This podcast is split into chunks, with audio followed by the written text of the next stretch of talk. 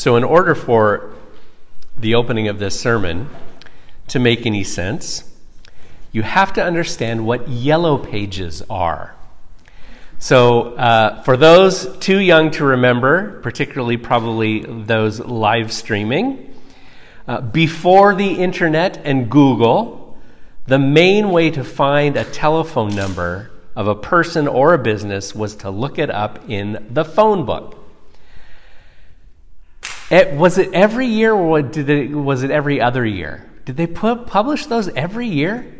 I think they published them every year. Every year the phone company would print two books with the phone numbers for basically every phone in an entire city.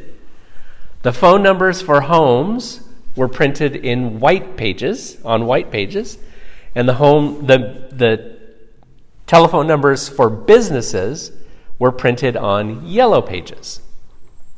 So if you ask, uh, what's the telephone number for Pagliacci's? Instead of someone saying, Google it, Someone would say, look it up in the yellow pages. So, back in the day, when yellow pages were still a thing, I once used them for doing some research on a topic for a paper I was writing.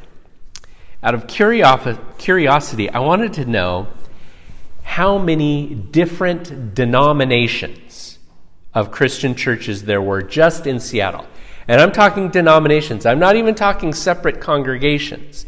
So, for instance, for us, being part of the PCUSA, the PCUSA only counted for one, even though there were 20 to 30 individual PCUSA congregations in the city at that time. That would just counted as one. So I wanted to figure out how many denominations of Christian churches there were just in Seattle, which is one of the least churched areas of the country. So we aren't even we don't even have as many as most cities. I can't remember the exact figures, but the numbers were astonishing. Going by the different headings that the yellow pages used to assign to, you know, churches, Presbyterian, Methodist, etc. Going by the different headings that the, uh, the yellow pages assigned, there were hundreds, hundreds of denominations, not congregations, denominations. There were close to a dozen different Presbyterian denominations alone.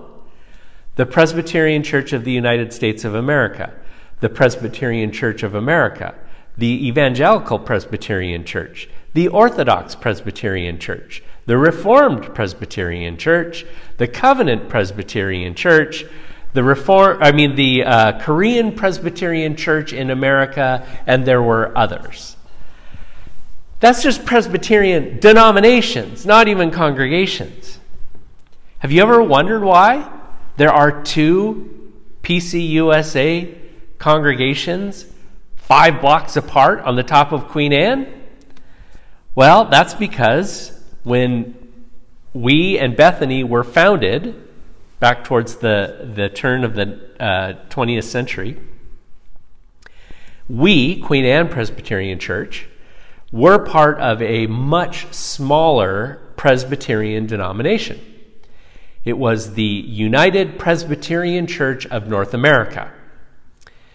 And in 1958, our smaller denomination uh, merged with the larger Presbyterian denomination uh, in the United States, which is now PCUSA, and of which Bethany was already a part of. So here we are, 60 years later, five blocks apart, same denomination. Now, personally, I know of all the history and I'm actually fascinated with it all the different personalities who were involved, the arguments and divisions, the decisions they made and the decisions they didn't make. All of that is a part of our DNA as a congregation. But do you think that the vast majority of people, even just on Queen Anne, care about that? No. Or for that matter, The, I mean, the, the denominational histories of Bethany and, and Queen Anne Presbyterian churches are, are irrelevant to most people, as are the, the denominational histories and such uh, differences of Queen Anne United Methodist Church, Queen Anne Lutheran Church, Queen Anne Christian Church, or St. Anne's Catholic Church, or St. Paul's Episcopalian Church. All of these different histories and stories don't mean much to most folks. Welcome, come on in. Just to let you know, if, if, if it gets a little boring up here, there are um, some Sunday school rooms downstairs that you are welcome to go down and, and have the kids play in. Um, even for those of us who have been in a church for a while and know something about these, who know some of the histories of the, the major splits uh, between denominations, all of those in divisions and distinctions can obscure the deeper and far more important truth, which is that as far as God is concerned, there is only one church across the entire earth. And it is made up of all of those who accept, have accepted God's loving embrace. If we pay attention, we can be reminded of this truth every week. In the Apostles' Creed, each week we declare that we believe in the Holy Catholic Church like I was saying in the children's message, the, the word that generally catches all of us up in the Presbyterian church is one that is vital for us to understand, and it is that, that word Catholic. For most of us, that directs our thoughts towards images of the church based in Rome the Pope, the Vatican, nuns and priests and bishops and cardinals. We think of centuries of, of history and the battles with uh, Martin Luther and the other protesters, the other Protestants. We think of the major split in the Western church 500 years ago that left us with the Roman Catholic Church and the Protestant churches.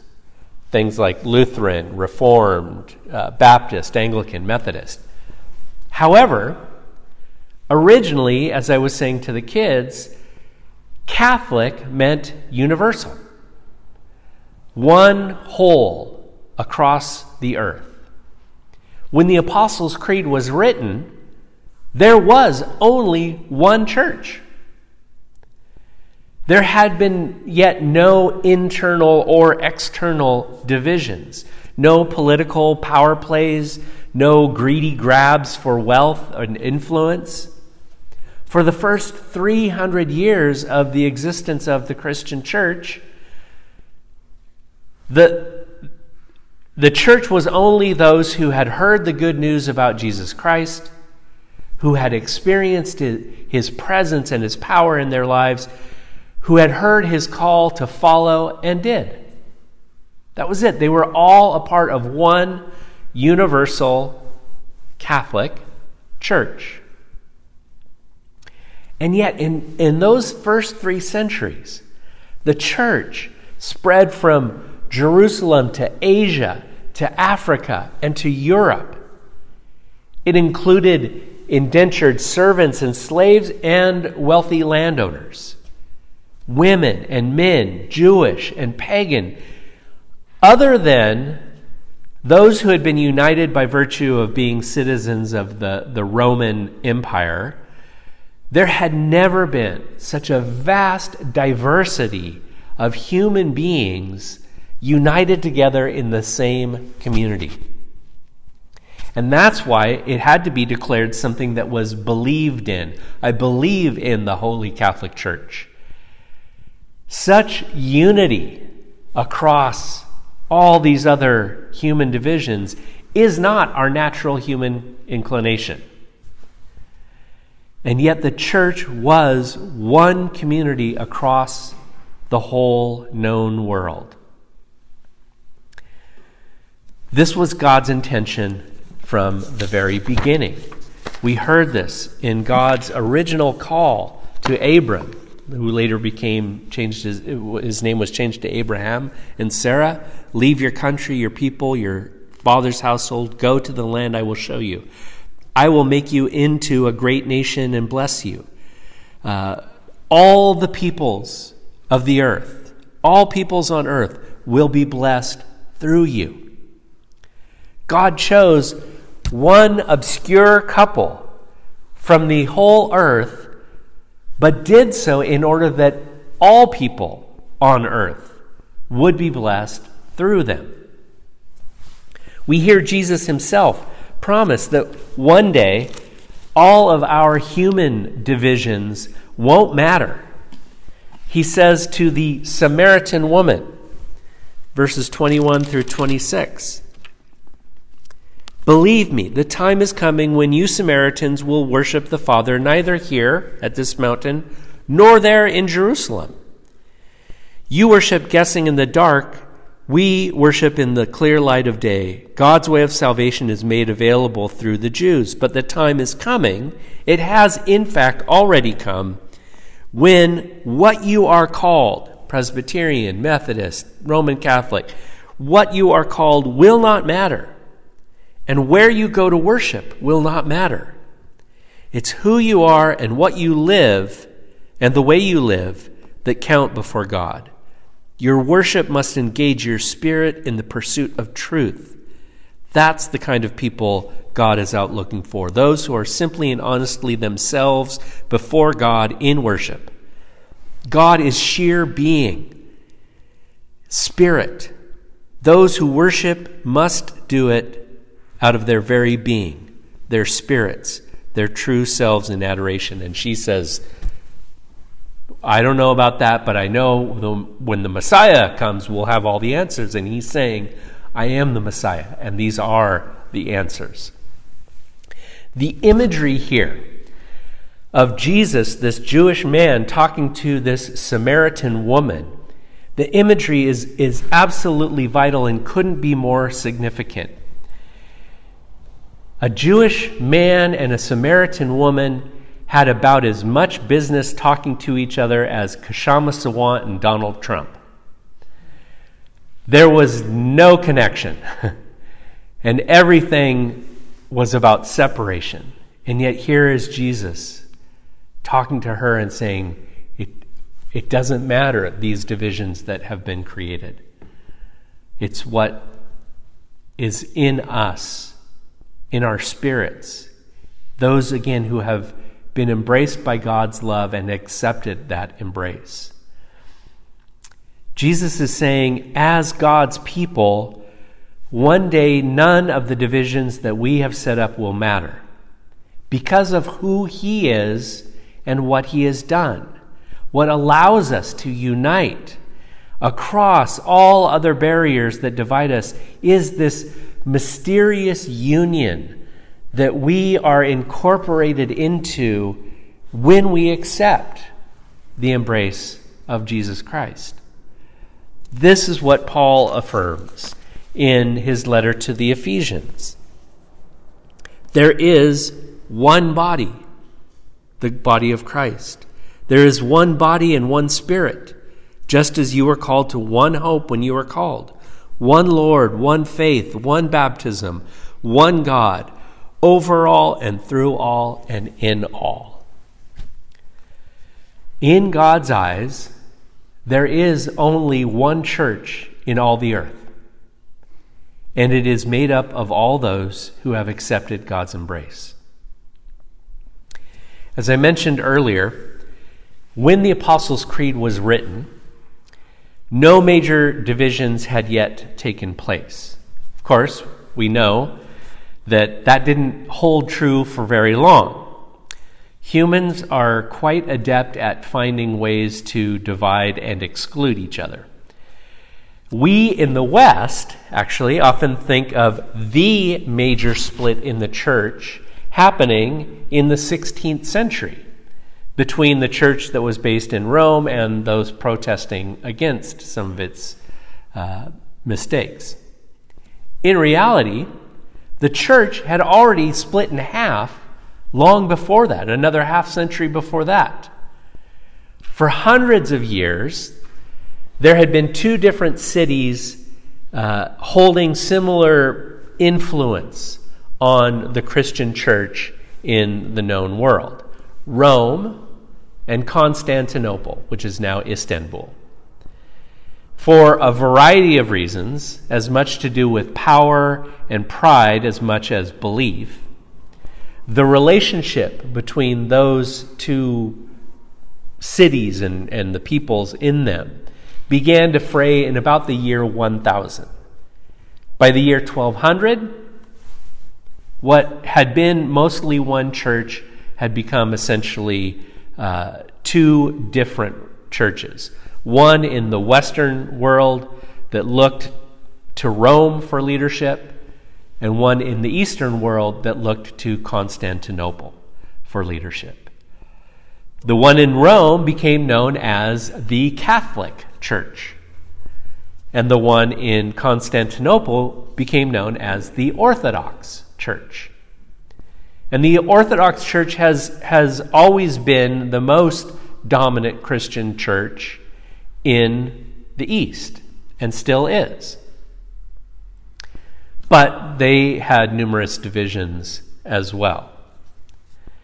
And today, going back to the Yellow Pages uh, illustration, today, if you Google how many Christian denominations are there in the world, the answer is 45,000. 45,000 Christian denominations. Now, that's a, a, a, generous understanding of what a denomination is, uh, but even, even conservative understandings of it say between like 250 and 300 different denominations. But 45,000 that could even somewhat credibly be considered denominations. Maybe at some point along the way, we all of us will realize how absurd all of this is, and we'll have a, either a good laugh about it or repent over it, or we'll do both.